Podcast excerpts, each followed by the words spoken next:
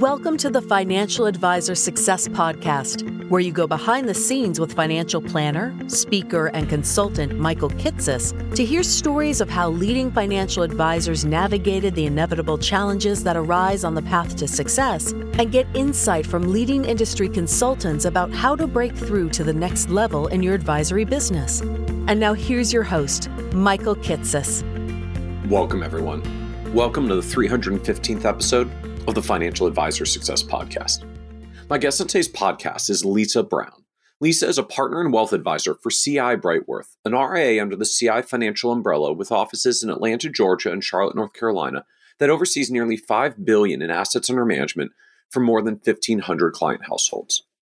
What's unique about Lisa, though, is how by digging deeper into an existing firm niche focus at Coca Cola and talking extensively with employees there about their common needs and issues that affected their financial goals, she began to write white papers for them, which was so successful in building her reputation and expertise and client base within the company that she gave up her own office space because she was spending so much time with clients in their offices at Coca Cola headquarters, which then just led to even more referrals and growth by being so visible on site at the company.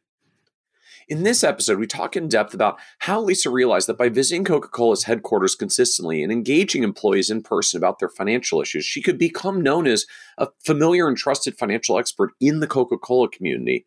How Lisa leveraged writing white papers about preparing for retirement and what to look for in severance packages in the event of a layoff, specifically for Coke employees as a niche to gain more referrals within the company and how, as a practice leader for corporate professionals and executives, is one of CI Brightworth's four key practice areas, the others being business owners, dentists, and retiring clients. Lisa has begun to train and guide the next generation of advisors in the firm about how they can become effective business developers by identifying, getting to know in their area of specialization too. We also talk about how, in the early stages of Lisa's career, she doubted her future in the financial services industry and decided to obtain an MBA as a fallback. But coincidentally, during her first semester, the program began offering a master's in financial planning that provided the same coursework for the CFP exam and ultimately led Lisa to get her CFP designation and find a successful path in the industry. How Lisa credits preparing tax returns for clients during her formative years at Goldman Sachs Ayco is one of the ways that she grew her confidence and expertise to feel more comfortable as an expert advisor in front of high net worth clients. And how Lisa leveraged four pillars in professional networking, joining organizations to attend networking events, public speaking, and creating content in the local media to build her personal brand and drive more referrals. And be certain to listen to the end, where Lisa shares how she hit a point where she realized working nights and weekends was taking away from the time she could be spending with her husband and children, had to force herself to get comfortable with prioritizing what was urgent versus really truly important to regain more of her family time. Why Lisa feels it's important for newer, younger advisors to surround themselves with experienced advisors and take every opportunity to absorb knowledge and practices that they put forward to develop themselves and create a career path early on. And why Lisa believes the key to success for her at this point in her career is how she can impart the wisdom she's gained and sponsor younger advisors to help them build the skills and confidence that they need to become better advisors and find their own paths to success. And so, with that introduction, I hope you enjoyed this episode of the Financial Advisor Success Podcast with Lisa Brown. Welcome, Lisa Brown, to the Financial Advisor Success Podcast. Thank you, Mike. I'm glad to be here. I'm I'm really looking forward to today's episode and and to talking a little bit about about business development and, and bringing in new clients. And what to me is just a, really interesting shift in how this happens in the industry. Because if you, if you talk to most folks who started back in the, it's called like the, the 1980s, the 1990s, almost all the financial advisor jobs were uh, sales jobs. Like you worked for an insurance company or a broker dealer, you sold mutual funds or universal life or variable universal life. And if you did well enough at some point, you could go get your CFP marks and start doing financial planning.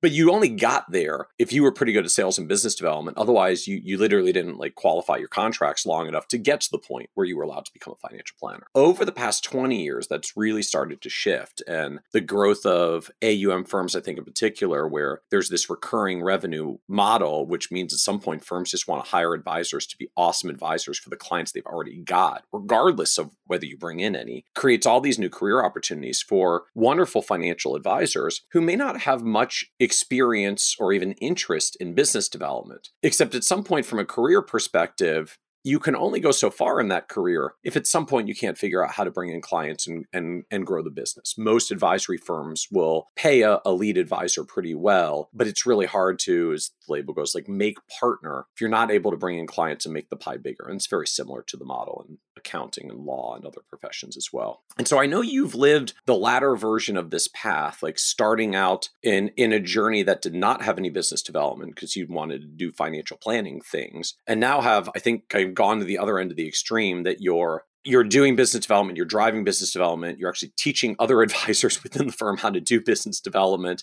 Uh, that I just I'm excited to talk about this journey of how you go from I don't do business development to oh wait I think I can do business development and and how when and how that shift came for you.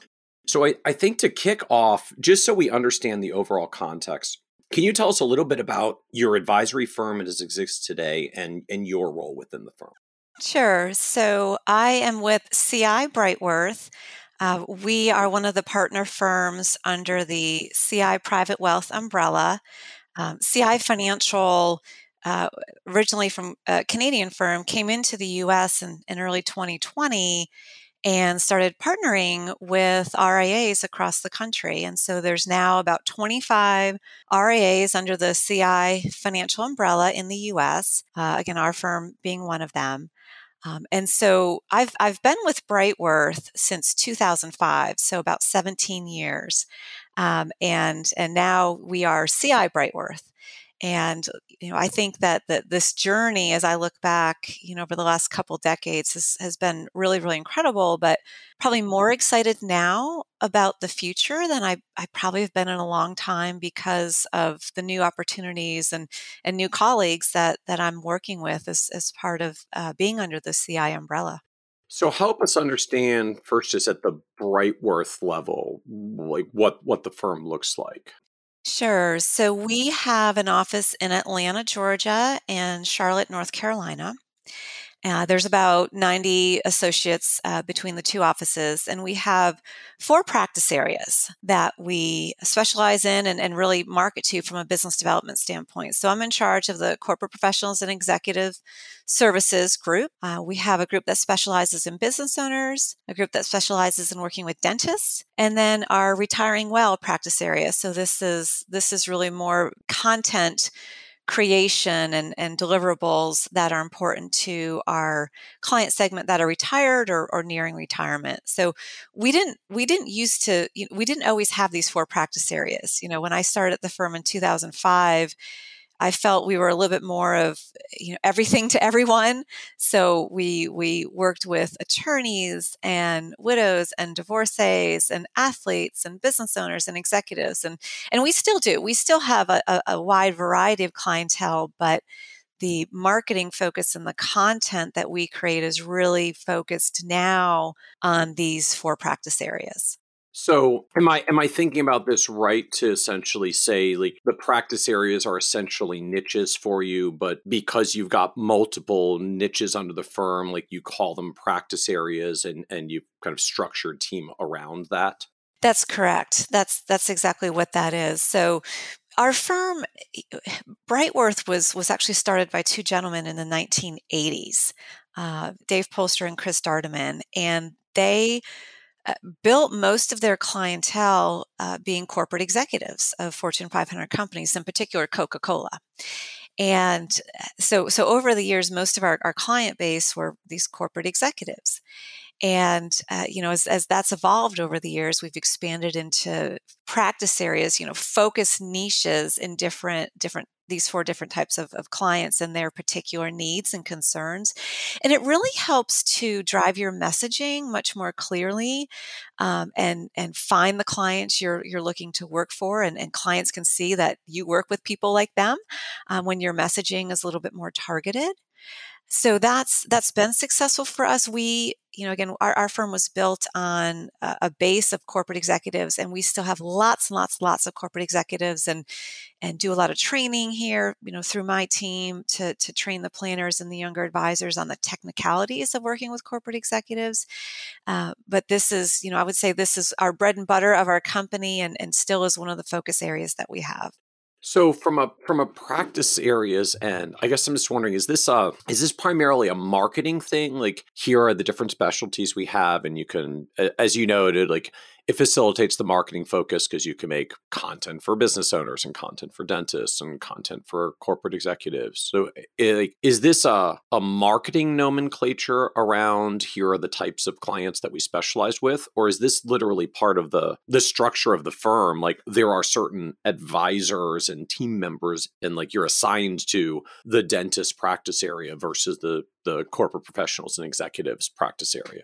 Yeah, so it's both. So our Charlotte, North Carolina office, the planners and advisors, they're primarily focused on the the dental industry, um, and they have a deep expertise in working with dentists and helping you know dentists sell their practice and setting up retirement plans for these dental offices and looking at the p&l statements and the business side of it so there's there's a really deep expertise and specialty there um, but that doesn't mean that every advisor uh, or planner working in our, our Charlotte office can only work with dentists. So we do have a handful of corporate executives that we serve uh, out of that office that are that are local to that Charlotte area.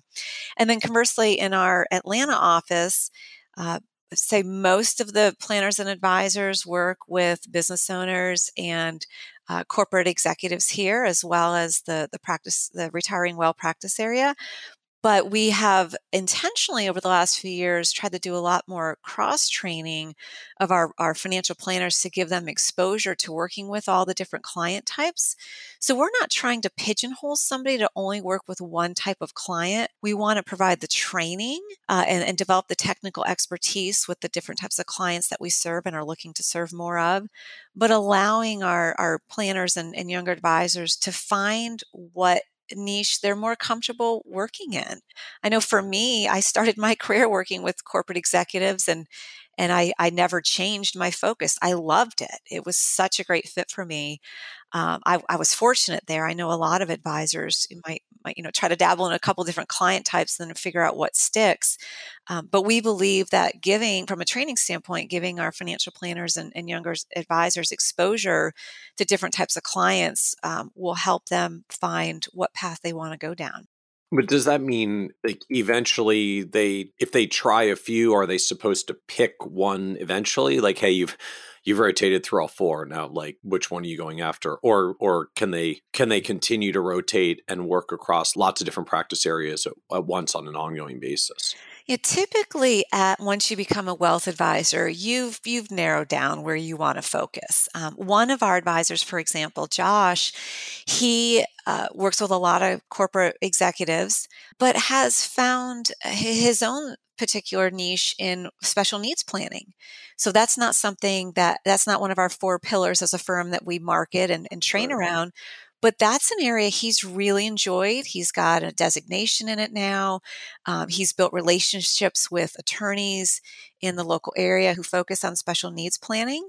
Um, and so that freedom and flexibility to, to find your own path and build your, your client base like that absolutely exists here.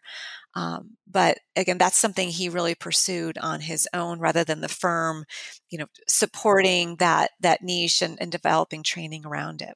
And so then how does I guess like the more senior advisors or leadership work within the practice areas because you're you're kind of framing this around I guess like the the the more associate advisors coming up to be full wealth advisors like you get to cross train across uh, across multiple practice areas you tend to start narrowing down your focus to one. Maybe you'll go a, a new different direction but otherwise you tend to tend to pick one of the four. Uh, how does it work for i guess just established advisors or or the leadership folks? Are are they also rotating around or do they also or do they tend to have a particular one that they focus on as well? Yeah they tend to have a particular one they focus on. So there's four four leaders at the company we call them practice area leaders so again i, I, I lead our corporate executives group um, and so you have somebody who is you know really in charge of making sure we're delivering the content, the marketing strategies, doing business development in this area, training on business development in this area,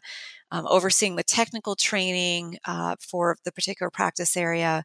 Um, and but we, ha- we, you know, we have uh, uh partner advisors who have established books of business. You know, they're bringing in business themselves and they're still participating in one of the practice areas, but less on the, you know, the training side, right? They're, they're pretty much trained up and they're more kind of running and, and doing their thing and building their book. And eventually they'll get to the point where their book of business is full and they're still bringing in clients but referring those clients on to more you know less less seasoned advisors to help them build their books of business Interesting. So, so I guess similar in many ways, as I hear that too, a lot of advisory firms that tend to build multi-advisor teams where there's a more senior person who drives some of the leadership, takes the most senior clients, and uh, and does a lot of the business development that that gets handed off to other clients. But in your cook, in your framework, that's not just about teaming per se. The senior advisor at the top of that uh, pyramid maybe leading a particular practice area and so they they end up being all into that practice area and developing the advisors right. in that practice area and doing the training in that practice area and doing the business development in that practice area and that's part of their honed focus at the at the at the senior level that's right and if you think about from a business continuity continuity standpoint you want those leaders to be eventually working themselves out of a job, right? So we should do such a good job of of overseeing and training and developing that that we have another set of leaders coming behind us that can take the ball and and run with it so we can continue to serve our clients with excellence and bring in more clients and and you know keep Eh, you know keep the continuity of, of what we built over the years going for the future. And i've found in, in my personal experience you know as an advisor and moving more into the business development side you know the light bulb went off when when i realized several years ago if, if if I go really deep in working with executives that work at one company, I can serve a whole lot of people without actually having to work that hard to do it and and and sales is actually really easy. I mean, it was so easy to pick up clients at uh, the company I, I really had my focus in was Coca-Cola because I knew how all of their comp and benefits plans worked inside and out. I could recite those rules in my sleep. Um, that confidence that I exuded, that confidence, people saw how well versed I was, and told all their their coworkers uh, about me. So it really, um, I think it makes the advisor's job a whole lot easier if they can go deep in one area. Now, you've got to like that area. You know, you don't want to specialize in something that that you don't want to talk about all day long. But um, but if you find that particular passion. Uh, that that in terms of the practice area, the specialty, I mean, life's good and it's it's it's easy. So, how did practice areas come about for the firm? I mean, was it uh, like a conscious thing? Hey, this is what the attorneys and accountants do. We're going to try that model in our advisory firm. Uh, like, wh- where did it come from, and and when did it come? Our firm was built around working with with corporate executives, and then we had a smattering of, of other client types. Um, in 2017, we acquired uh, the the office that's that's in Charlotte that specializes in dentists, and so now we have, you know, two practice areas, right? The dental specialty and the corporate executive specialty. And it was right around that time um, that we uh, we also uh, engaged with with another colleague who who came on board that had a particular specialty in working with business owners, owners and helping business owners sell their practice. Um, and so you know now we have a third area of expertise that we've really grown and and, and trained around um, and and developed marketing strategies around.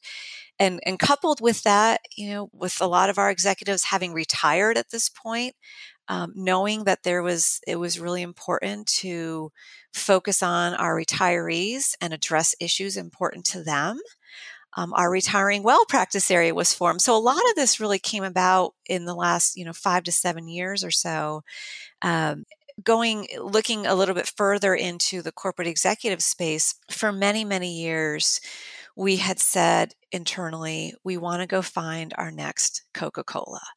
So we built this incredible niche at Coca Cola. Um, really, you know, knew knew everyone there. Everyone knew us, um, we wanted to go replicate that at other companies and so we said well we figured out the secret formula to go to go deep with coca-cola let's take that formula and go you know try to infiltrate other companies so we've also been on a journey uh, of doing that to continue to grow and expand our company and expand our specialties within the corporate execs area and then just so we understand the the overall scope of the the firm, I guess just total of clients or assets or revenue or like however you you evaluate overall size and scope of the firm.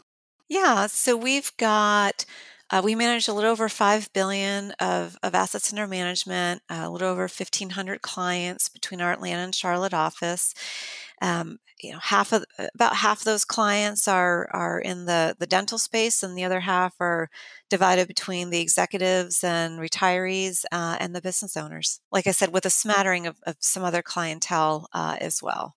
So, so tell me a little bit more about this journey or shift of I, I think as you just said earlier, like I just I realized that if I focus on just one area like my Coca-Cola executives, it's just so much easier to get clients. And yeah. and just I'm I'm struck by that because I feel like the fundamental challenge and fear that most advisors have is like basically the opposite of if I if I like pick one thing and I narrow it down to one thing, I'm going to lose so many opportunities of all the other clients and prospects that I like can't talk to and work with if I if I pick one thing. So most I find are very very fearful to narrow down and focus in that way. And so just I'm I'm struck that you, like you came to the opposite conclusion. so right. How did you get to the opposite conclusion? Yeah, and it, and it, wasn't without you know testing the waters over over the years. So when I, uh, you know, as I mentioned, I, I, really started my career working with with corporate executives, and I liked that space, and I I understood it, and my personality where, where you, like an Where did you get started to be able to work with corporate executives out of the gate? So my first job, so right out of college, um, I uh, took a full time job with the Ayco company, which is now owned by Goldman okay. Sachs, and they um, worked with corporate executives. They had these contracts with with a lot of the Fortune 500 companies where uh, the Ayco advisors would provide financial counseling services as well as investment management and, and could sell insurance products uh, for these these corporate executives. So the company would would essentially pay the bill uh, pay the fee for the wealth management services, and and the Ayco advisors serve those clients. So that's really where I cut my teeth in, in working with executives. I was 22 years old, so I had no I had no idea what this field was all about. You know, I didn't know what sort of different client issues or strategies were out there. I just I that's how I cut my teeth was on corporate executives. So, how did you land in the industry in the first place? I mean, had you always been interested in financial planning, financial advice, and and just Ayco was where you decided to make your mark first? No, I stumbled into it. So, when I was in college uh, in upstate New York, I was majoring in finance and economics. And I think it was my sophomore year in college, I went to the career services offices and I said, you know, I really like math and I really like numbers, but I really like people. Is there something I can do to marry these two? And they said, We've got the perfect person for you to talk with. She's the HR director, that's an alum. HR director for this company called the Ayco Company. And Ayco's headquarters at the time were in Albany, New York, and I grew up about 45 minutes from there.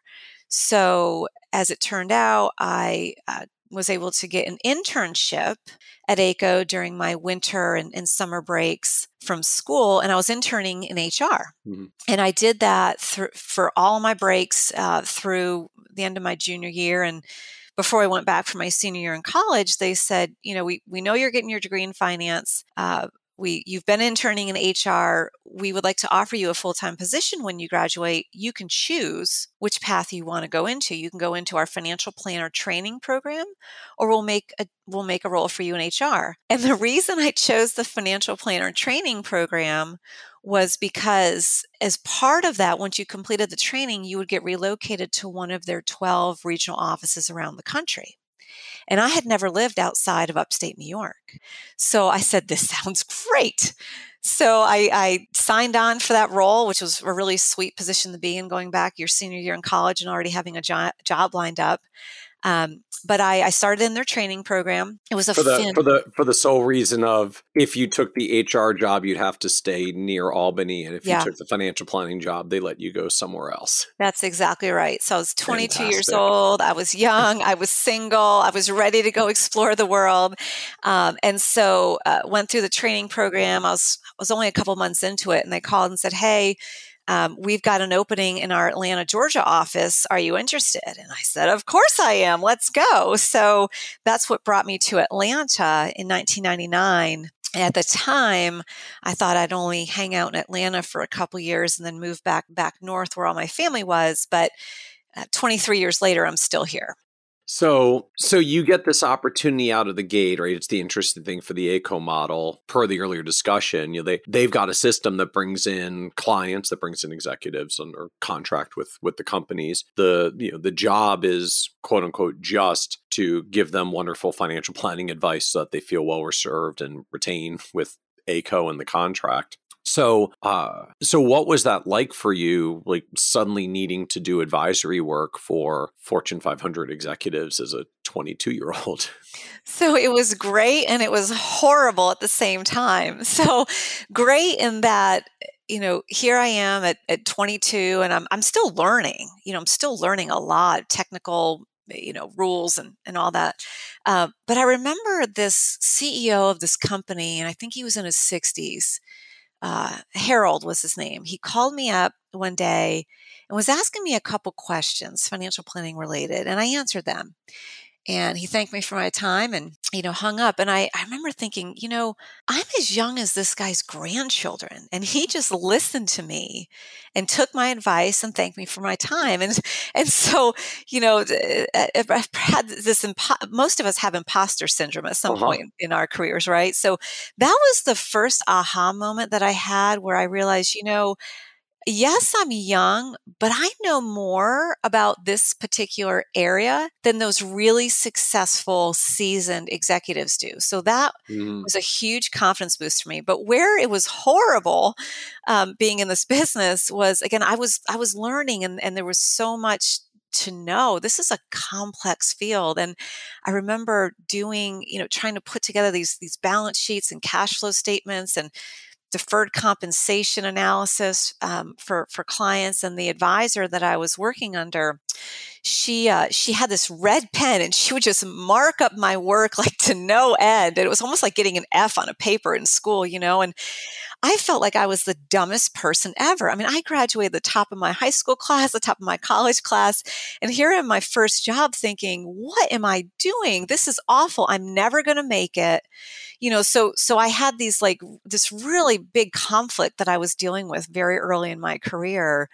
Um, I, I, just happened to be working for somebody who was expected me to know it all. And so I'm like, well, I either need to figure this out and, and learn who I can ask for help, or I'm I'm just gonna drown in this industry. So it was right around that time that I decided to uh, go to school uh, part time at night and get my MBA degree. As I remember thinking, well, if this financial planner thing doesn't work out, you know, I, I know I want to do something in business, so I'll get this MBA, and that'll be kind of be my backstop. So the MBA wasn't necessarily a I want to get this to advance my financial planning career. It was I want to get this in case my finan- this financial yes. planning thing doesn't work out. Like this will be yes. my this will be my fallback door opener. It was. It was Plan B, and okay. and pretty and, intense Plan B. Well, you know, right? Coincidentally, I entered the MBA program. This was at Georgia State University here in Atlanta. I entered this program, and the very first semester that I'm enrolled, they came out with a master's in financial planning degree.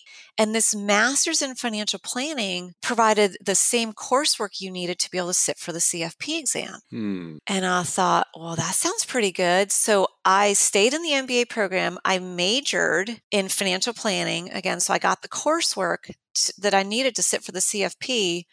Um, so then I'm like, well, I'm kind of killing two birds with one stone here. So at that point, does it feel like you're in some cosmic fate? Like apparently the world's pointing me back towards financial planning. You know, I've I've had a couple of those instances in my career where I it took a step back and thought this this is happening for a reason um, I think you know, looking back at that, that that happened for that reason. That kept me in the field, and I'm thankful that that I had that experience because I've I've been very happy in this in this field. Um, so I, you know, I had to I had to grind it out, you know, those first couple years, and I eventually found found my way and found my confidence. Um, but but it was hard. It was hard starting out. So, so two questions. Then one, like, I guess I'm just wondering, was the MBA actually useful now that you decided to stay in financial planning? I mean, besides the financial planning classes you took, like, just was did the MBA prove to be a useful degree for you in uh in financial planning? Not at all. No. I, I, I don't think I've used any of the knowledge that I gained 20 plus years ago from my MBA in my financial planning career.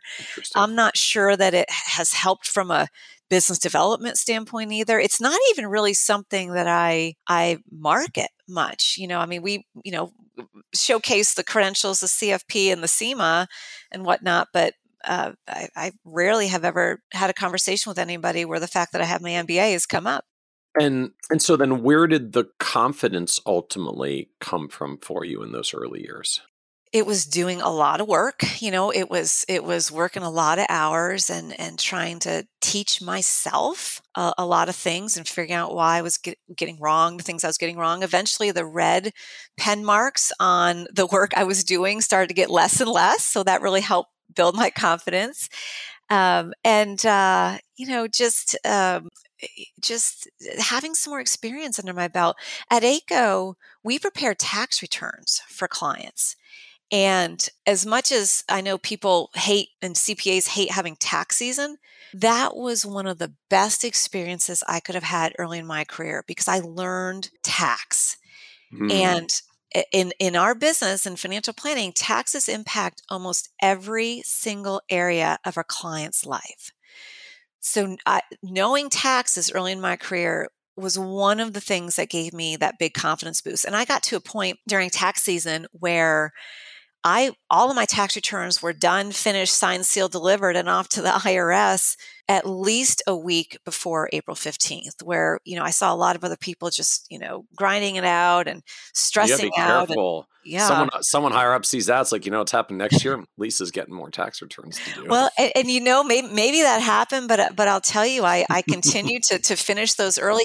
That gave me a lot of confidence, seeing that I produced you know quality work at a faster pace than some of my other colleagues who you know maybe were younger a few years older. So um, that you know kind of putting uh, setting myself uh, uh, you know above some colleagues and, and putting in the work to do that i you know i think really really helped me along.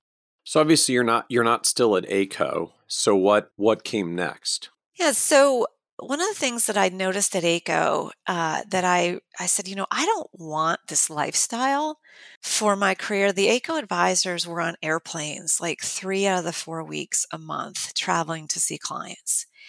And a lot of them were miserable. And, and I watched, you know, the woman I was working for, she had a daughter and, and I remember her sitting in her daughter's piano recital and then she called me because she wanted to talk about an upcoming client meeting she had to go jump on a plane for you know the next morning and i could hear the daughter's piano playing in the background and i'm thinking this is crazy like she is she is taking time away from her child her only mm. child to, you know to focus on work and so between you know that experience which which you can tell you know 20 plus years later still has impacted me um, and and seeing that kind of you know being gone all the time and how much stress being on an airplane all the time was for these advisors, I knew I didn't want that. So I left, um, and I uh, took a role with a smaller uh, wealth management firm uh, in the Atlanta area that did financial planning and investments, also sold insurance. So I learned about selling insurance um, at at this next firm, um, and that was an interesting uh, learning experience for me again pretty early in my career. So i stayed there for a couple years at the smaller firm and then i pivoted to um, a large bank in Atlanta, they were looking for someone to start their financial planning uh, division. So basically, help support the brokers that were working in in the branch offices at this bank around town, doing financial planning for their clients. Um, so they brought me on board to to do the financial to train the the brokers why financial planning was important, and then to do the financial plans for clients uh, which I loved. I, I, covered, you know, all over Metro Atlanta, worked with a lot of different people. But along the way, the bank figured out that I knew something about insurance.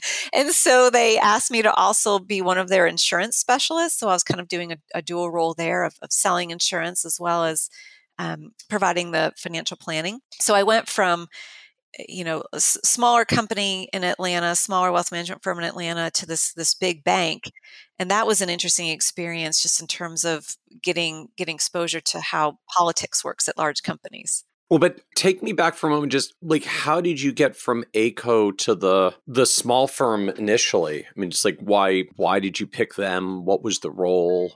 Yeah, so I met the CEO of this this smaller wealth management firm through my Georgia State program. He he, as I think about this now, I think he he taught one of my classes, um, and so that's that's how I got to know David.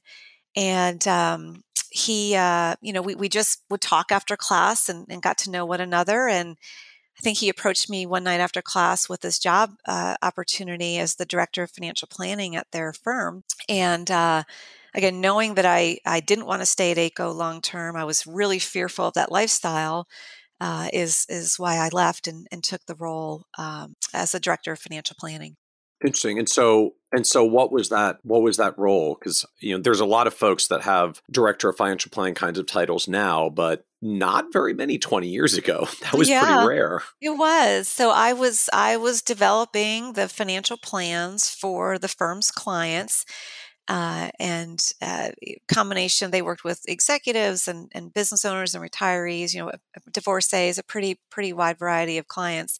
Um, naviplan was the software that that uh, we were using back then so i had to become and, and did become the expert in, in naviplan that's you know a very heavy cash flow uh, based software um, so I was, uh, you know, I was doing all the planning and I had an opportunity to dabble a little bit in the financial advisor role there of you know that was a very heavy you know eh, bring in business and and serve the client almost almost like an eat what you kill um, environment at at that time.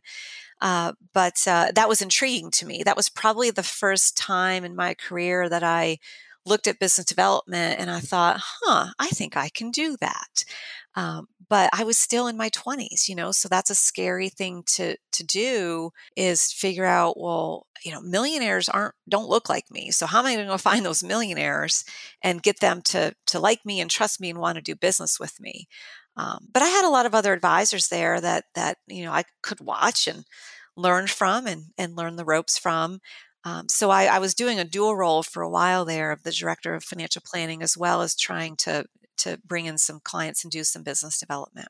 And and so how did the business development side go at that point? Because I'm recognizing like you're coming off of Ayco where you know the the mothership provides yeah. all and serves up these very affluent, complex uh, corporate executives to you. So, what did business development look like when suddenly you had to try start doing it on your own after you're a couple years into your career?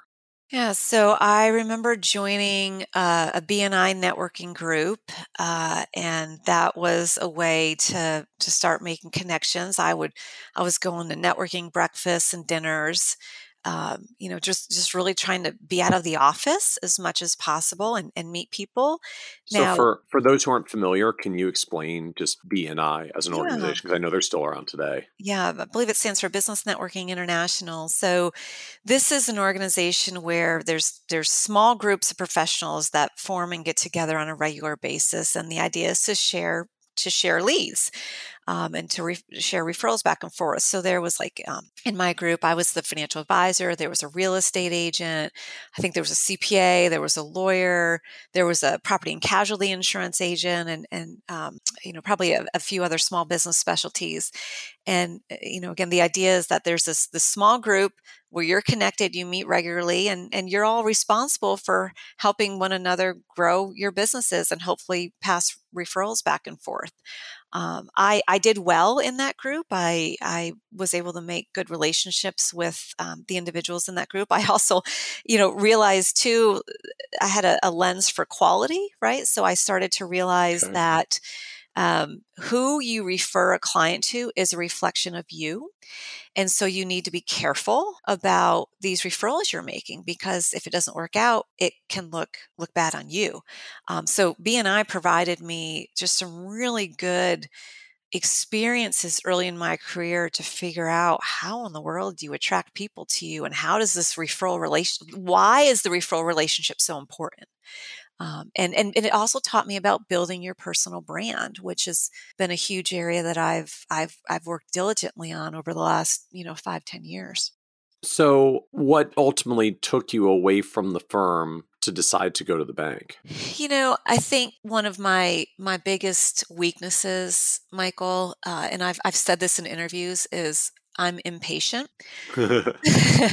so I probably, you know, at the time was thought I should be having more success than I was, and and I left. Uh, I actually had this conversation with with the uh, now retired CEO of that firm a couple weeks ago. We we had lunch, and you know, he shared with me, Lisa, one one of my one of my biggest regrets is letting you go, and I said that was a mistake um, on my part. But I was young and I was uh-huh. immature uh-huh. and I thought I knew everything and and I didn't. So you know, in hindsight, I probably shouldn't have left. I think I would have been very successful there um, you know, 20 years later, I still still in touch with the CEO and, and love that relationship. But so, what I, pulled you away then? Like you wanted m- like more opportunity than you were giving you, and was like, I, if you won't move me up, I'm going to go find something else that no, will let me. It, it wasn't that I wanted uh, access to more clients to build my book of business without having to do it all myself. And so okay. the bank, so, the bank so you were living enough, you were living enough business development of like, this is interesting and also kind of sucks. Like, yes.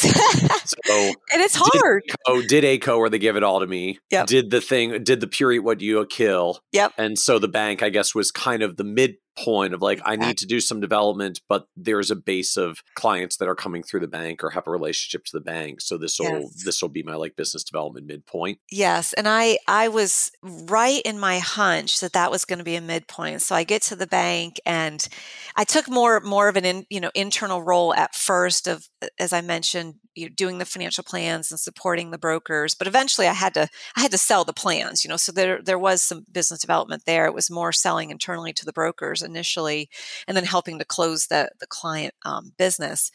Uh, but but i saw you know these these people would walk into the the branches and just because of the name on the door they they just trusted the the people that they were going to sit down with. And i'm like this is amazing to me. Like you just you have people walk in and they already want to do business with you simply because of the brand of the company that you're you're associated with. So that was another really interesting business um, experience that i had. So like that was a combination of you still need to go out and get your name out there and find clients but people still walk through the door. And be, if you were sitting at a bank branch chances are once or twice a day somebody's going to sit in front of you that you you had you there was nothing you needed to do to attract them into the door other than the fact that you were sitting in that branch and they opened the door and they decided they wanted to talk about you know whatever financial related Okay. So, and so I guess in that context, like very similar in many ways to the prior firm, that part of your role is leading financial planning where you're supporting the others on financial planning, building plans for clients centrally, and then also doing some work building a client base. Just now you're in an environment that's a little bit less like go hunt it from scratch. There's at least a, uh,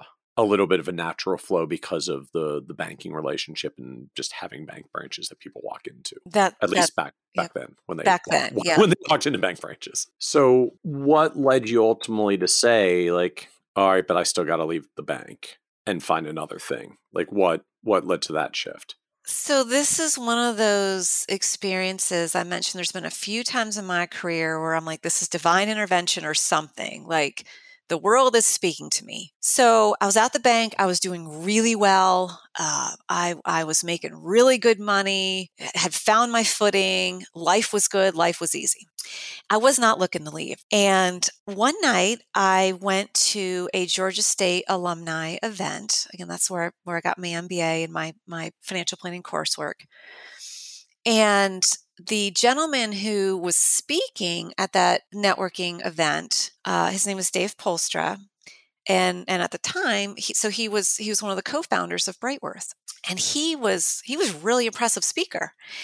And uh, I also met a number of other associates at, at Brightworth uh, at the time who who were at this networking event and came to support Dave. And I'm like, wow, these are these are really nice and smart people. The very next morning after this networking event, in my email inbox of the bank I was working for, shows up a job posting for Brightworth mm. for the manager of financial planning position. And I'm like, this is so weird. I just met all these people last night, you know, never heard of the company, just met all these people last night, really liked them. And in my email inbox comes this job posting. So, so like, that, were you like subscribed to something for job postings, or like did they target you coming off the meeting? So, I think what happened was they had sent this job posting to Georgia State, who then blasted it out the next morning to all of their financial planning program alumni. Okay. Yeah. And eh, so well, so then very appropriate. Like they did the speech at Georgia State and then Georgia State blasted out the opening the next yeah. morning and it clicked for someone. It, it, did. And I, I don't think to that point I had seen any other job postings from Georgia State come into my inbox. And so it, it just, it was just a, an interesting experience. So I thought, you know what? I need to pursue this. This is just too weird. I need to pursue this. Um, and so I did pursue it.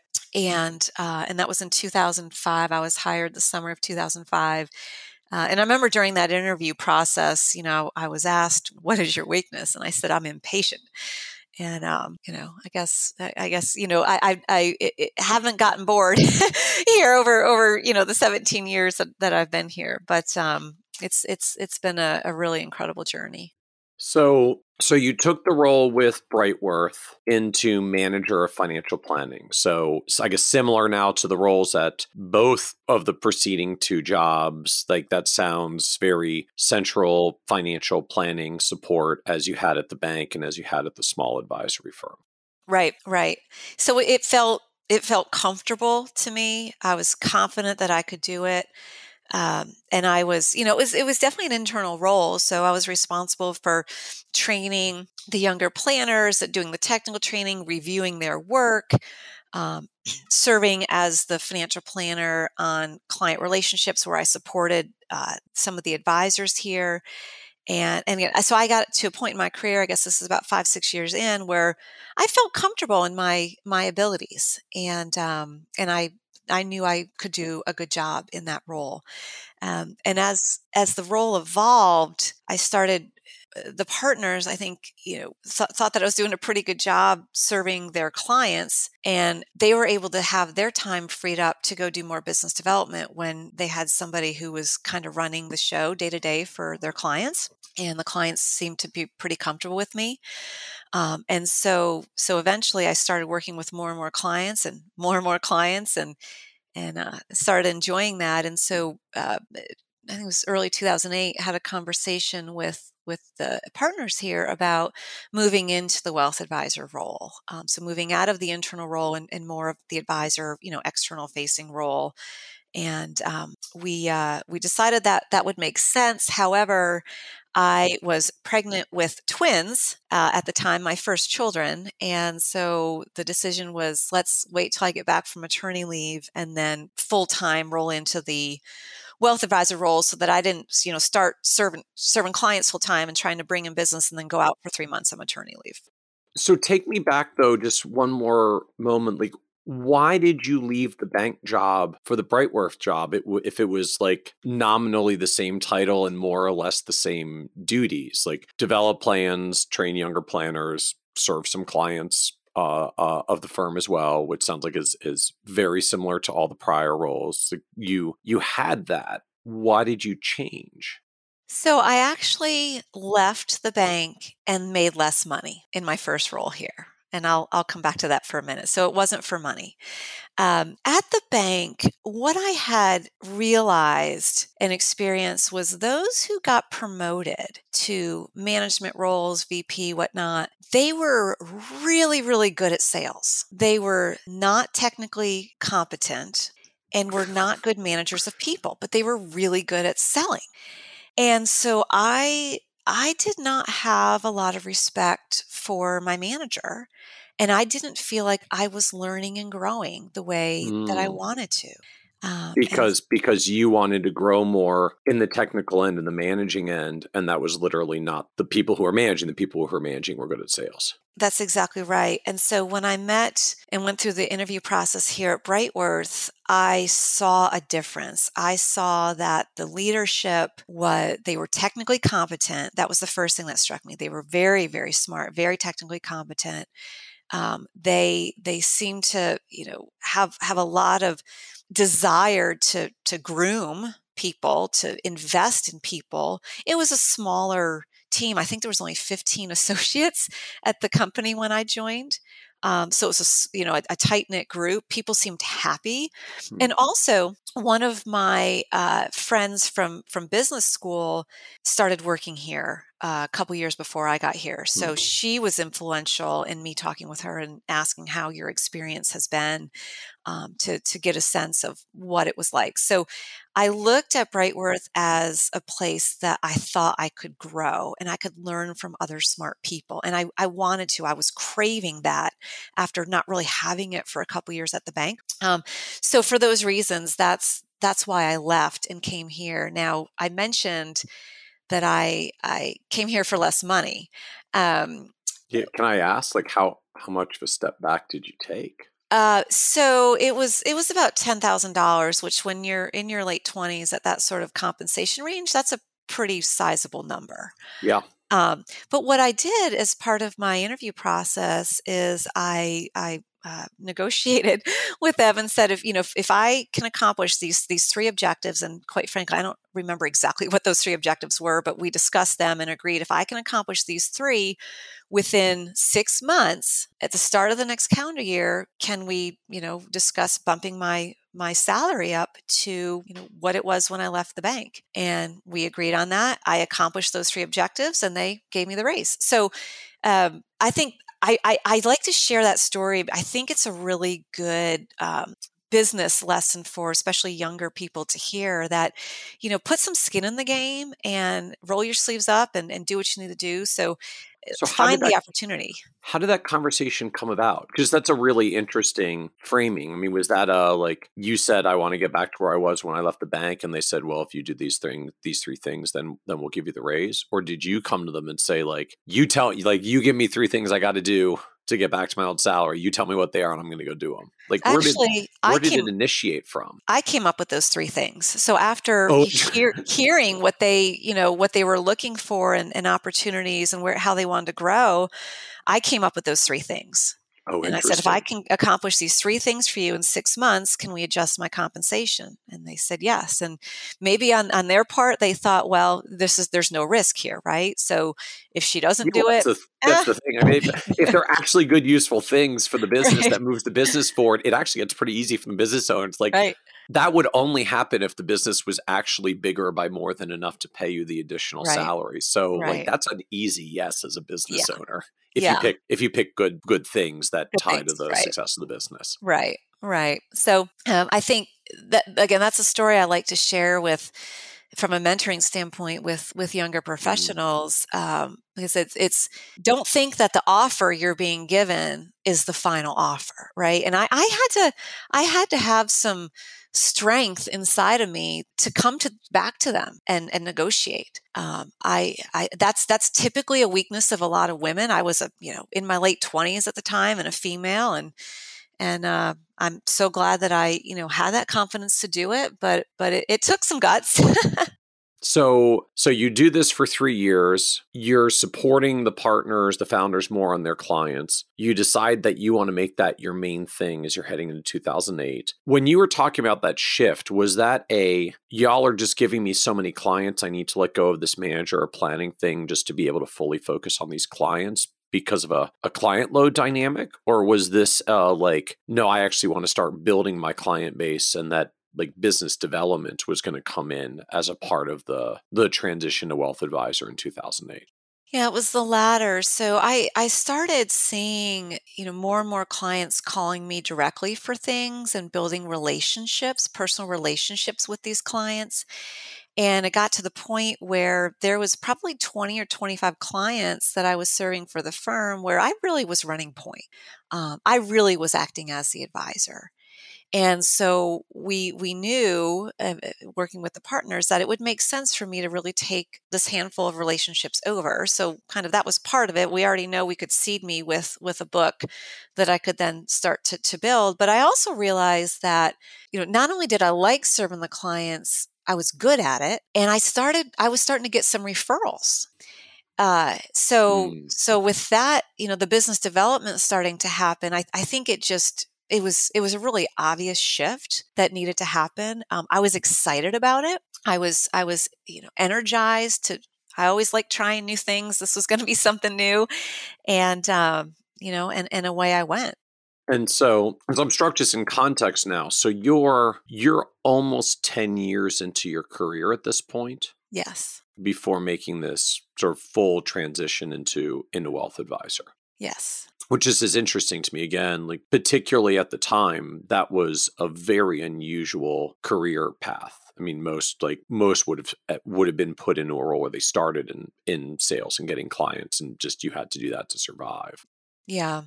And, you know, when you're young and in this business, sales is scary uh, and it's it's intimidating. And so you've got this, you know, you've got a, a confidence weakness issue. You know, most most people are, are a little shaky if, if they don't yeah. think they know what they're doing and and you don't want to, you know, come off as you know as an imposter here um, and and and so it's scary and you don't you don't know how to start you don't know where to start and so I, I think and i've told told individuals over the years younger individuals i said you know i think getting your start at a bank makes a lot of sense because it's a mm. safe mm. safer environment to start and to learn but you also get exposed to business development early on but it's not mm. an eat what you kill um, environment uh, the other the other key moment for me in, in making the shift to the advisor position, uh, and this was this was officially happened in early 09,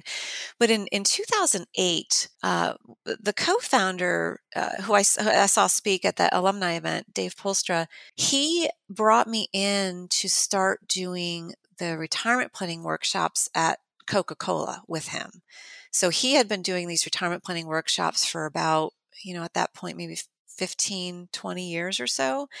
And, and he, he brought me in to do them with him. And he, this was such a pivotal moment in my career. So he provided me this platform to take the ball and run with it and go shine. And so I started co-presenting with him these retirement planning workshops. I I had to dive in and learn all of Coke's comp and benefit plans inside and out so I could stand up on that stage and, and talk intelligently about taxes and financial planning and how that impacts yeah. their 401k and pension and all that. And eventually got to a point where he handed the whole uh, seminar uh, mm. series over to me, and I was I was running it solo for the company, um, and that's when I started to really build my niche at Coca Cola. So, because I was going to ask just this this transition where you're going in a wealth advisor, there's going to be more business development expectations. You you did the bank thing where they come to you, you did the BNI thing. You had some clients coming in by referrals, although usually that's, you know, it's nice when they come in, but early on like you literally don't have enough clients in total for referral only to like create the volume that's necessary. Usually you have to do some other some other kind of business development as well. And so I, I was I was going to ask this overall, like as you're staring down this transition to what in a wealth advisor, like what was your strategy going to be around doing business development, or were you still formulating it as you're like looking at the transition 2008? I was still formulating it. I knew that I, if I continued to do a good job serving the small book of clients that I was seated with, that I had been serving as the planner for several years, that I could get referrals because um, I was getting referrals from from those those clients. Um, I also joined different local organizations, the Atlanta Estate Planning Council's great uh, organization for networking with other CPAs and estate lawyers in town, trust officers. Uh, so I was getting involved in professional networking organizations uh, and attending networking events. So getting myself out in the community, um, being present. I also was doing a decent amount of writing uh, articles. I was writing articles for our, our, company newsletter that went out to, to thousands. Uh, so I was getting my name associated with certain you know, technical topics that I, I would write on uh, and eventually started getting some exposure with uh, sending content to local newspapers uh, and getting my name in the Atlanta Business Chronicle, the Atlanta Journal Constitution, and, and some other local uh, media publications. So it was kind of a combination of getting myself out in the community and leveraging content in the media to uh, you know to start building my my personal brand in addition to trying to serve the heck out of out of existing clients and keep them happy so they'll tell their friends. And in addition to the speaking seminars at coca-cola i also leveraged that to speak at really any other industry organizations that i could could get my foot in the door. So i really started i realized i loved public speaking and and I, you know, people listened, uh, and mm. and I was finding, I was looking for other opportunities to put myself on a stage because I felt confident in my ability to present well in that format. Uh, so that probably was a fifth pillar. Okay. So as you look at these sort of four slash five different paths for business development that you you started investing yourself into with this transition, like which which ones worked and which ones didn't work? So the Coca Cola workshops, absolutely home run, slam dunk. Um, the the content, it it important. It just takes consistency and it takes time. Uh, the speaking, I would say the same thing. It takes consistency and it takes time. So you have to, you know, I think if you're expecting to do one of these and and and have it turn into this huge book of business overnight, you're wrong. It's it's time and time in the game here. You know, Dave Dave Poelstra used this phrase that I, uh, you know, have repeated so many times he said half the battle is just showing up. And what he meant by that is show up consistently to the same networking groups, you know, write consistently for the same publication, speak consistently to the same audiences. And that's how people will start to realize that you have some knowledge, you are a, you know, you're going to be here for the long term yeah. and you're established in the industry. So then what what was your like consistency cadence and how how long did it take? I mean, you said it's slow, but like how how long did it take before it started becoming fruitful and meaningful? Yeah, so let me start with the Coca Cola workshops. So I started doing those in, in 2008. Uh, brought in a client, I think the first workshop that I did. So there, there was some immediate results there. Um, and in 2012, we no longer had the opportunity to do the workshops at Coca Cola because coincidentally, my first employer, the Ayco company, uh, formed a, a partnership with coca-cola and they were doing the workshops. But that really didn't didn't scare me. You know i didn't think my business development funnel was was all of a sudden going to be choked off uh, because I had I had brought on you know enough clients from doing these workshops at Coca Cola where I you know I had a decent base to work off of, and uh, what ended up happening was around that time, probably 2012, 2013, because I had built up a, a decent client base at Coca Cola.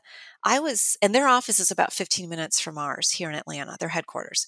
So I was going to Coca Cola's office to meet with my clients.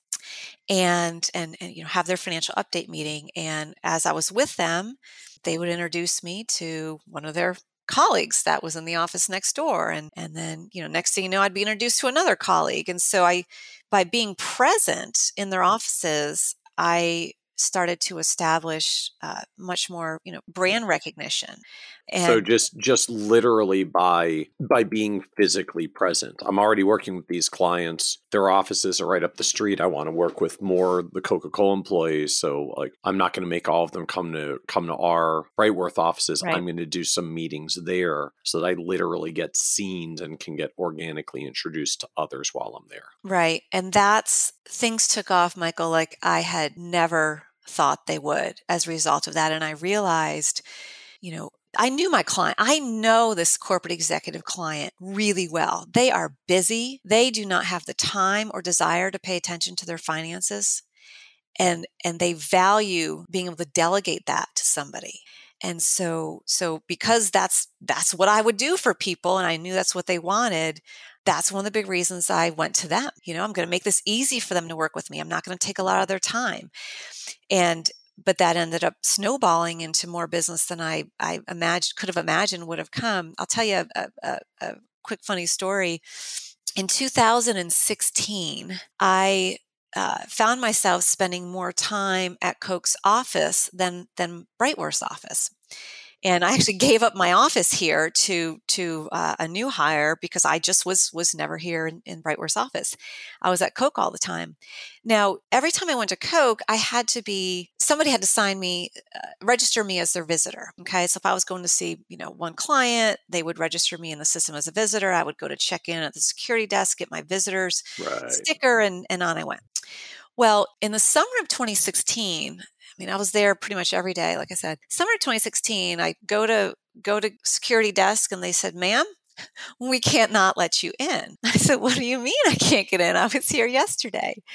And so and so registered me. And they said, You have exceeded the number of times that you can come in as a visitor. We have to get you registered as a contractor for Coca Cola. I said, Okay, what do I need to do to be a contractor? And so I had to fill out a background check and they had to check to see if I was on the national sex offenders list. And I had to have one of my clients sponsor me, basically saying if I misbehaved at the office, you know, that, that this person was responsible for, for me. Um, but I, I got my contractor badge and I got a, a parking deck pass. So here I go into the employee- you literally have a parking pass at, at the Coke offices. I do. So I went in with my I parked in the employee parking deck every day and I swiped in with my my badge. Nobody need to register me anymore. I just swipe myself in and out and I would just go and work there. And I would position myself uh, in strategic places so I could be seen. In, in and I would still schedule meetings with clients, but if I was in between meetings, you know, I would sit in this certain coffee shop in this certain area. It's kind of the same spot. And oh, because this is see people this walking up like down the hall. Mega, uh, mega Coke headquarters. Yes, this is Just, mega I mean, Coke headquarters. I'm envisioning yes. like a traditional office and just like you know business office space from like are you sitting in their lobby like where do you sit exactly but i guess like yeah. mega corporate headquarters yeah. so big hallways dining areas coffee right. shops like all the things you have in a right. in a in a mega facility so there's there's plenty of reasonable places to be just sitting and hanging out right and the best place michael was the salad bar line i would take my time going through the salad bar line at lunch because you met everybody in the salad salad bar line and talk to everybody. So, you know, being where they are, being seen. I mean, I, I had, I had at that point in my career, the entire floor of, of clients in two different departments, those entire floors, I served all those executives. And so uh, one, one floor started nicknaming me the money lady. Here comes the money lady. Um, and it, it was, so when I said it's easy, if you can develop a specialty with a group of people or a certain practice area, life was easy. I mean, clients were taking me around, introducing me to prospects, and I was there. I had credibility already. So I picked up so many clients in such a short amount of time. And because I knew how all their plans worked so well, I could rattle this stuff off quickly, easily, and provided a ton of value for these clients and and they recognized that. Interesting and and so just there comes a point where you're so immersed in it and i, I, mean, I guess like the the asterisk that goes along with this is is just coke's a really big company so you know you there's there's still a pretty big pond for you to fish in as as it were and they're just literally all gathered in one place at at corporate HQ so like there's a critical mass of people and it's really straightforward to go and be seen because you just literally go to headquarters and be seen Right, right. Now, obviously, COVID made that strategy ineffective, right? All these offices were shut mm. down. Um, You couldn't go in. And so, in, in Coke's example, you know, they were very slow to to come back to the office, and they're, they're like a lot of companies, they're struggling to get people back. Um, so, I was having having this conversation with a colleague a couple weeks ago, and I said, you know, that worked really well. COVID put a wrinkle into this, but I think the day is going to come again where you know we can go into these corporate offices again on a more more regular basis. So has that changed what you like what you do to uh, uh like to to market into into Coke and these organizations when just you you're generating all this business from being physically present for years and years and years and then suddenly you can't be physically present anymore. Yeah, so prior to COVID happening, we had started to embark on the strategy to, as I mentioned earlier, go find our next Coca Cola. This is the other thing I wanted to mention that was very, very successful. And this is what we're working to replicate to infiltrate other organizations. We wrote these two white papers. One was called Preparing for Your Retirement from the Coca Cola Company. And I believe we launched our first version of that in 2012 or 2013. Preparing to retire from the Coca Cola Company. Yes. So, so this. Like, this, this is, is, very straightforward. Like we're we're yeah. we're not coming up with like the witty creative title here. Like this yeah. this, this is exactly what it is. This exactly. is what we're here to do. So this was about a 10 page white paper and it boiled down very succinctly if you retire at this age with this number of years of service, here's what happens to your stock options. Here's what happens to your deferred compensation plan. Here's what you need to be thinking about in regards to your pension option, annuity versus lump sum. You know, here's here's how what happens to the non-qualified 401k plan when you leave. So you know, we we took the major questions that we had been getting from our Coke clients over the years and said, everyone's asking us this, everyone. And we put it in a white paper. And we used this white paper as a marketing piece. And so this this paper would would spread around, you know, our clients would spread it to their colleagues. So if they heard about somebody retiring, they'd be like, hey, my my financial planner they've got this this paper that talks about preparing for your retirement send along a copy it's also on our website so that was that was a really cool piece uh, and it showed our specialization and differentiation mm. at coca-cola Right, because any financial planner can say, like, I do customized, individualized financial planning. I mean, you give me a client with all the Coke benefits, like, I can, I can read it, I can do the research, I can, like, I can figure it out, I can give them advice but you're showing up with this white paper that just says out of the gate like we know you we serve you we're going to know the answers for your stuff out of the gate because we've got this established specialization we literally wrote the paper on it we literally wrote the paper. Now, with a lot of these large companies, they have all different vendors for different benefit plans. So one company might manage the 401k, another one might house the deferred comp plan, another one might house their stock option plan. Right. And so to go get the summary plan descriptions for all, how all this stuff works, you know, clients are having to go remember logins to this website and password to that website and it just and and and the intranet just um it, it just took a couple you know several different clicks to find the information they needed that was the other thing i i had spent so much time working with clients on helping them rebalance their 401k plans or finding the summary plan description for the deferred comp plan. I knew exactly how to navigate their intranet. And so they would, that was a huge value add of sitting at their office and helping them rebalance their 401k plan together because I knew what buttons to click. They would literally sit there and have me click the buttons while they sat next to me. so it, it, just, it just, you know, that specialty went really deep. But so, so we wrote the retirement white paper. That was a success. And we continue to update this, this paper. So this has been going on for 10 years now. But the paper that really, really took off and was another pivotal point, not only in, in, in my business development, but for the company, 2015, Coke had a big uh, layoff. And we got wind of this because of all of our contacts there. We got wind of this a month or two early. Coke produced 140 page uh, booklet on if you receive the severance package, here's here's what you need to know. It was 140 pages. We boiled it down to 10 and we wrote a paper called Receiving a Severance Package from the Coca-Cola Company. and this thing spread like crazy and our phone was ringing off the hook and so mm. and and that was a year that i was there all the time so right. you know i mean with severance it's stressful Right. It's scary. Money's in motion. There's big tax implications. You know, people are, are, are they go through a, this whole range of emotions. First, they're mad, and then they're scared, and you know, um, and then eventually they're thrilled. um, yep.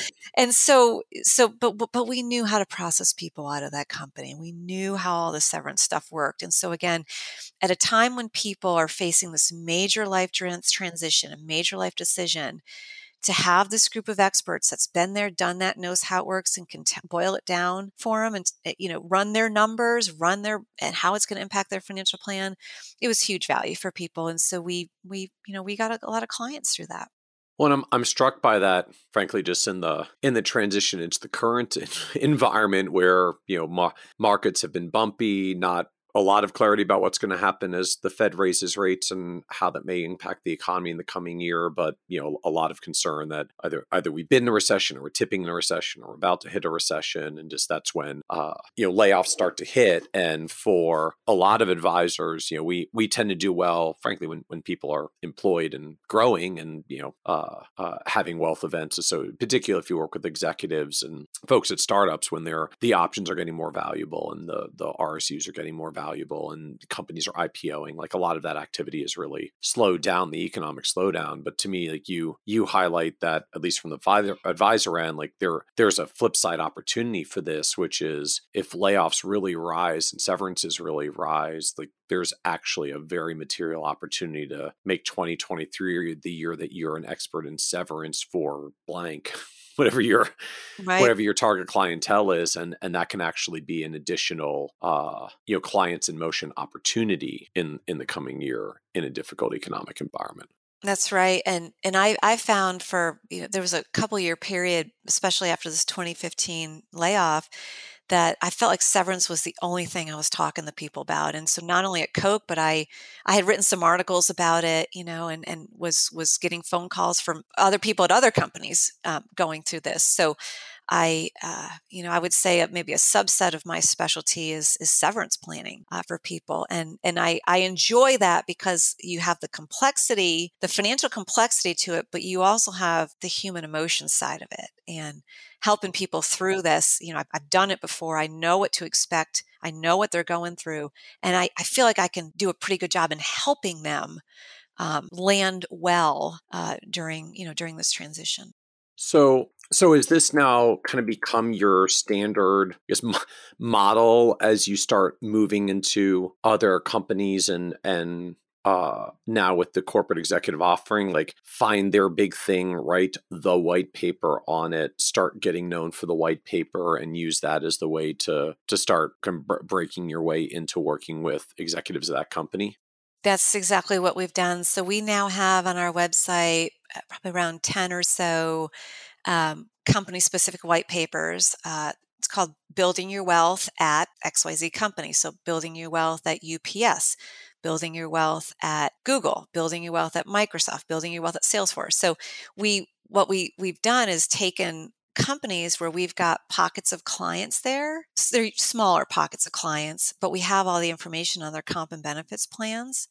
And we've taken this white paper template. You basically do a save as, and then you pop in the company specific right. nuances. Those have been our our marketing tools. Um, whenever we're, you know, for example, if we come across somebody who knows someone who works at UPS, oh, you know, here's this white paper, building your wealth at UPS. I mean, it, it's it's an immediate differentiator. Right. Um, the other thing that we did, along with with trying to differentiate ourselves, and we talk about, we literally wrote the paper at Coke. Well, we wrote a book um, for corporate executives. It's called Building Your Wealth Inside Corporate America. And this book was published last year. And like I had mentioned with with Coke, where we we said we know all the questions we keep getting from everybody, so we're going to write a white paper on it. We took that same philosophy. Here's all the big issues the corporate executives have that we've helped them address over the years, and we put it in a book. And so now when we meet with with any corporate executive even if it's not you know a company that that we have other clients at we walk in with this book that's our marketing piece we literally wrote the book on financial planning for corporate executives and so that's been um, that's been really cool for a number of reasons one um, it it we're getting really good feedback on it. You know, it's it's helping to get our foot in the door at other organizations. People are, are sharing this around. Um, we we this is a complimentary copy. You know, you can get it through our website, or we'll hand it out. You know, different networking events or whatnot.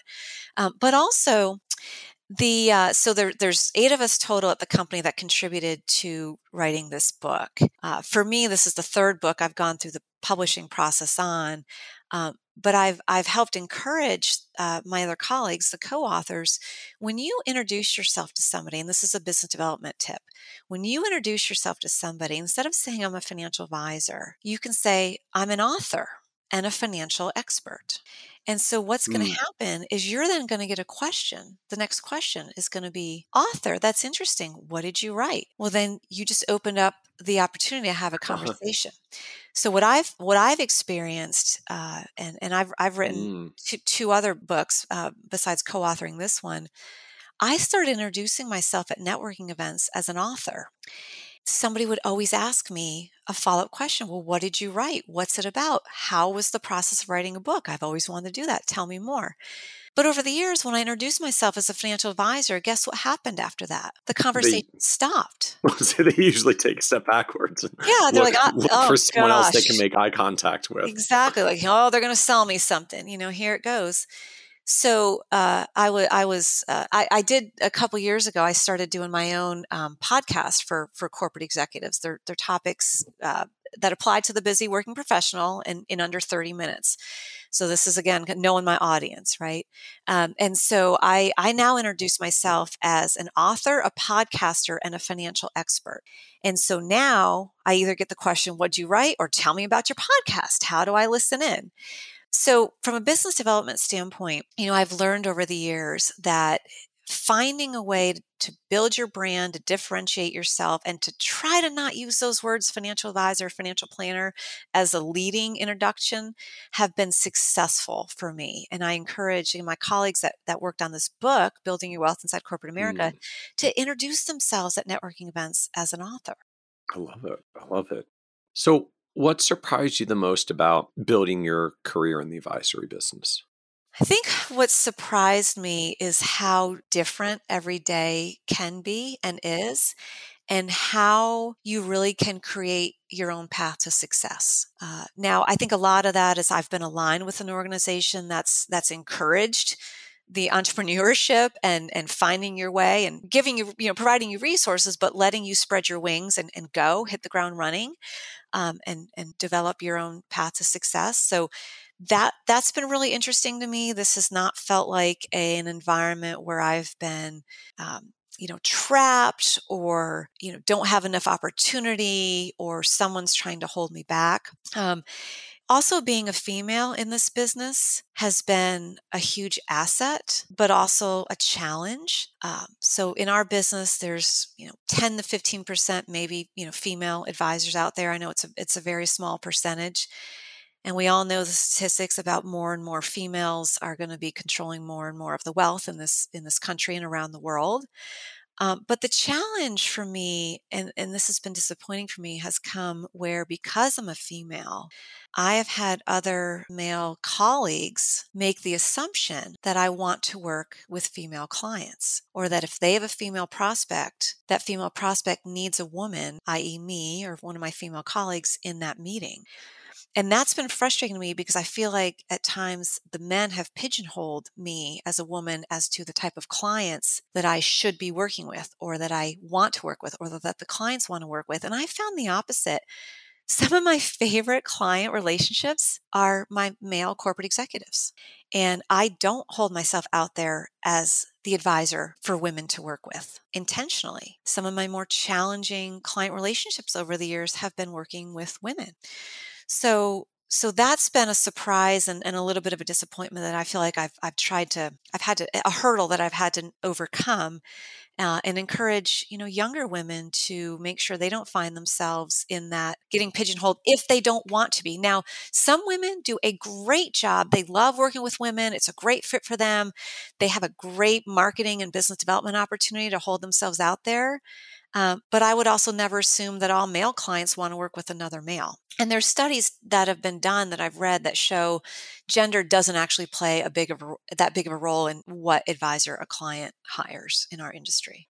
So I guess just help help me reconcile though. Like as you started that discussion, you had kind of framed up like female advisors are a small percentage, even though more and more women control wealth in the U.S. and around the world. So, admit it, it it sounded like you were going to go down a road of therefore, I like I'm finding an opportunity in working with women, or I'm pursuing an opportunity in working with women. But you're actually suggesting like you're you're trying to not be pigeonholed in that way, which I understand. Uh, but then just I guess help me reconcile then like is there an opportunity in working with women more directly? Is there an opportunity for pursuing the this segments that as you noted are controlling more wealth in the US and around the world? Like help help me help me connect those dots.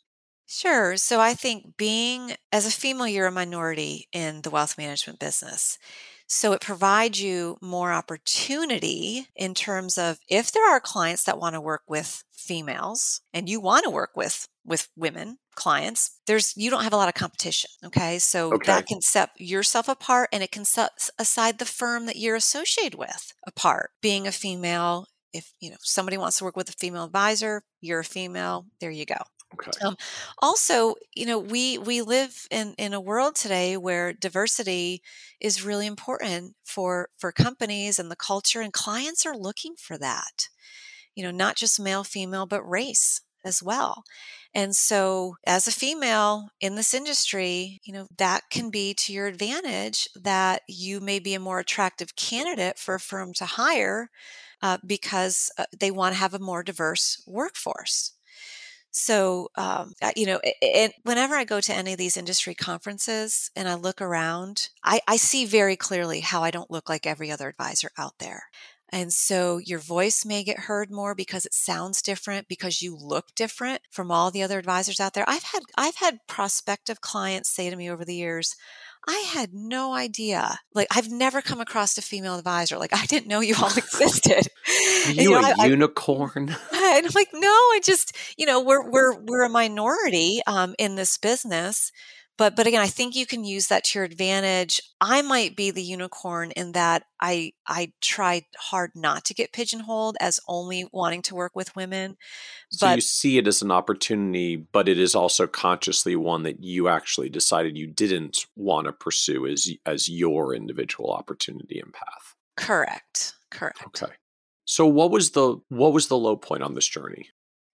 You know, the low point, the I feel like the lower points happened early in my career with a crisis of confidence that I experienced because I had never, never had that um, issue in, in, in my, my life up, up to that point. Um, I also had uh, another low point, as as glamorous as these Coke retirement workshops sounded, and I, you know, found my my calling and I dominated and and whatnot. I also had a low point as a working mom uh, that that actually happened with those seminars, and so situation where uh, twins at the time, I think they were about a year and a half, two years old. Uh, my husband was working full time. He was traveling away on business. I have this seminar to give at Coca Cola at 8 a.m. the next morning. We have no family anywhere near us. and, um, and, uh, uh, I uh, and the kids were in daycare. Our, our babies were in daycare, and um, midnight, one of the the babies wakes up and spikes a fever, and I'm like, husband's out of town. I think he was in Texas. I've got to be at Coke's headquarters at 8 a.m. to deliver this seminar. Nobody else at the company was is was trained at that point to to deliver the the seminar content. It was just me. And so I remember going online to uh, an organization called care.com midnight, and I searched for a caregiver in my area that was available to come to my house at six, six o'clock in the morning. just And I- praying that like someone is actually Somebody's awake and, and seeing awake. this at a Yes. midnight who could take the gig six hours from now. Yes. And I think that at two in the morning, somebody responded, which is kind of hindsight and scary. What's this caregiver doing up at two in the morning? So this this woman comes to my house at six o'clock in the morning. I leave my babies with her. I haul it down. I give this seminar, you know, and haul it home. I mean, low point as as a working mom. I- left my babies with a total stranger, praying to God they would be there and be okay when I got back. Um, For, fortunately, care.com had a reasonable vetting process. Yes, they did. Okay, they did. Um, but but that was pretty pivotal for me as well because when we got um, uh, when we had our third child, uh, you know, I knew I knew something had to give. That rubber band was stretching and it was going to snap at some point. So. Um, we made the decision, and that was in 2012, um, th- that my husband would would uh, retire as an engineer and he would he would become a full-time dad. And so you know that i take that low point that i had in my career and this was this was a personal low point you know as a working mom and figured out how to not ever have put me in that situation again or put my children in that situation again. And so we changed our family our whole family dynamic uh, as a result of that low point And so, how does that conversation flow? Well, so like like most working couples, young working couples, first you got to talk about finances, right? Well, can we make things meet on one income? And when we did the math between, you know, daycare expenses and and his income, my income, was like, well, your whole paycheck, honey, is going to pay for caregiving expenses. That's kind of crazy. So um, he was working for a company at the time that was large enough to offer FMLA, Family Medical Leave Act. So he was able to take 12 weeks off unpaid, but he was guaranteed to get his job back. And so we said, this is going to be a test run. We're going to try this, see if it works out. If it doesn't, no harm, no foul. He'll go back to work. We'll figure something else out. Oh, interesting. So, so a 12 week unpaid FMLA leave was like the test run. Let's do this for three months and actually see how it goes. Yep. And we also discussed too, if it worked out, we're going to reevaluate it every six months after that. Um, you know, sensitive to Okay. this is a non-traditional role, right? There's, there's, I know there's now more and more family dynamics where the woman is is the full-time you know worker the breadwinner the dad stays at home but it's not as not very common in, in the south where where we are and that had its whole set of challenges. So we we said we're going to reevaluate this. Well michael we knew within the first week it was the right decision for our family. The amount of stress that rolled off my shoulders was significant. I knew my kids were cared for their dad was there he had it he is so happy uh, being being a full time dad, you know, he he he worked for a paycheck. He didn't work for satisfaction. So this dynamic worked for us. And and you know what happened within the first year of of my husband um, retiring to be a full time dad, because I had this extra time now and focus on my career. I was able to replace his income within Wow. one year. Wow. So I attribute a lot of my success since 2012 to my family dynamic. And I've been able to put my career first when I wanted to or needed to. I've said yes to so many opportunities that would have been a challenge prior to, you know, if, if we still were, were two working parents.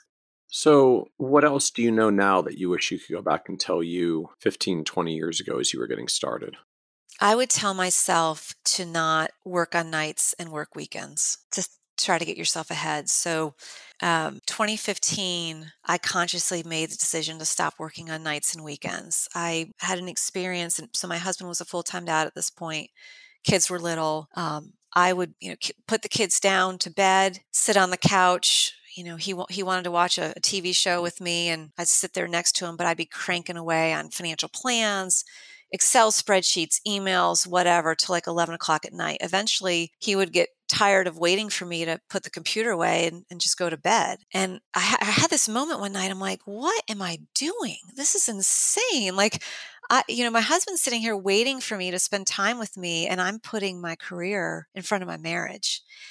And um, So in 2015, I made the conscious decision to stop doing that. 2015, coincidentally, was the year that Coke had that severance package. Yeah. That, that I that I you know I crushed it, but I crushed it, Michael. You know, 8 a.m. to 6 p.m. and I stopped. And I it is a rare rare occasion that I deal with business related matters on the weekend, and it is the rare occasion I do it at night. And so, if I were to go back and do it again, I would take all those years of the first you know 10, 15 years of my career, and I would work less at night and work less on the weekends.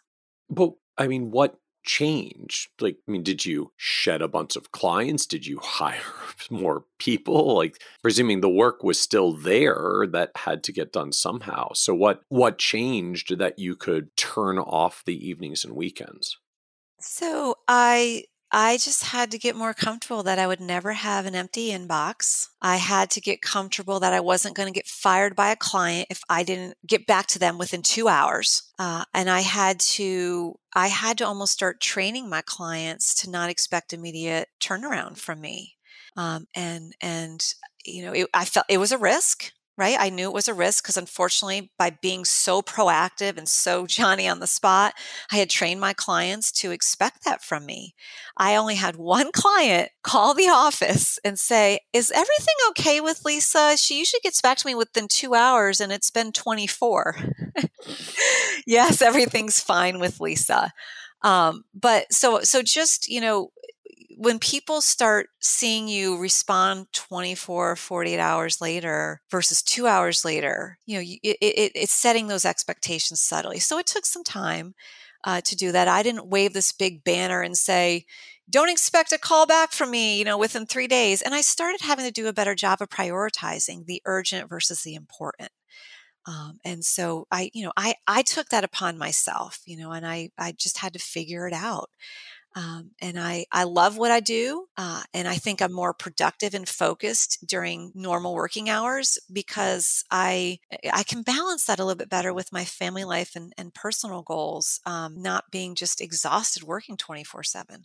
And so, was there something specific you did with clients to, I guess, like uh, adjust those expectations? I mean, did you just dial it back from two hours to a day or two and let it be and let the dust settle? Or did you like reach out to them and say, hey, I just want to, you know, update your expectations on what responsiveness for me is going to look like in the future? I mean, like, yeah. was it, was it something proactive you communicated or did you just start doing it differently and, and, and, and manage to it? I just started doing it differently and managing to it. Um, the other the other time in my career that I I made that change, and I again I didn't go wave the banner or tell clients was in 2017. So this is about you know two years into not working on nights and weekends. Um, in 2017, I stopped taking on new clients. Since that time, I've brought in almost 100 new clients to the firm. And so I really ran, started ramping up my business development and started transitioning clients to other advisors who could serve them more effectively on a day to day basis as I was focused more on business development. Um, and so business development did, I, I found that it cut down on things like you know client meetings you know I'm, I'm, maybe i'm spending that time you know outside at, at, networking events but as i started transitioning clients to other advisors you know i, I was able to, to know those clients were well taken care of by somebody who had their head in the game all day every day you know you know if i was out at an event or whatnot. And so I, I started figuring out better how to leverage my skills and time and talent as well as making sure the clients were well cared for and I realized, you know, I can't do it all. I can't bring in 20, 25 clients a year and serve 130 clients effectively and lead a group of people within the organization and you know all those other operational things you know that happen when you're a leader in an organization. So it's not easy. It's not easy. I i don't think i have the magic formula. I'm still working on it every day um, but I think a lot of it is is you have to draw your own boundaries because this in this business the work can be endless and you have to draw boundaries so that you can operate more effectively and bring your A game when when you're focusing on your work, your clients and your career. So any other advice you would give younger, newer advisors that are getting started today? Yeah, I would say any of that confidence crisis you might be facing, throw it out the window. Um, you'll get there. Surround yourself with smart people. Always surround yourself with people that are smarter than you. Um, watch carefully how other advisors work with clients. Be in as many client meetings as you can early on, because that's how you'll figure out how you want to operate as an advisor. So take the best of what mm. you like, the best of what you see across different professionals and figure out how to how to pave your own path and how to create your own brand and, and how to become your own your own success story. So as we wrap up, this is a, a, podcast about success, and just one of the themes that comes up is the literally the word success means very different things to different people. And so you've had this wonderful career in in growing as an advisor and a partner and an author and a podcaster. Uh, and so the the career end is going very successfully. But how do you define success for yourself at this point? At this point in my career, success is no longer about what I've accomplished for myself in terms of new clients, new AUM, salary, job title. Success for me is how I can bring somebody else along and show them how they can pave that way to success for themselves. So, sponsoring younger advisors, really going in there and putting them in the room or helping to see them with clients and watching them develop and, and make money and be successful and start attracting new clients themselves. You know, it's, I feel like I'm doing my part to keep the evolution of this business going by helping mm-hmm. other people on their path to success. And that's what brings me so much satisfaction now at this point in my career. Amen. That's fantastic. Well, thank you so much, Lisa, for joining us on the Financial Advisor Success Podcast. Thank you, Michael. It's my pleasure. It was a lot of fun. Likewise. Thank you. Thank you. Want even more ideas, tools, and resources on how to break through to the next level of success as a financial advisor? Check out the leading financial planning industry blog, Nerd's Eye View, at www.kitces.com, where Michael covers the latest practice management trends and financial planning strategies. And by joining the members section, you can earn IMCA and CFP continuing education credits, along with exclusive member content. Get it all now at www.kitces.com.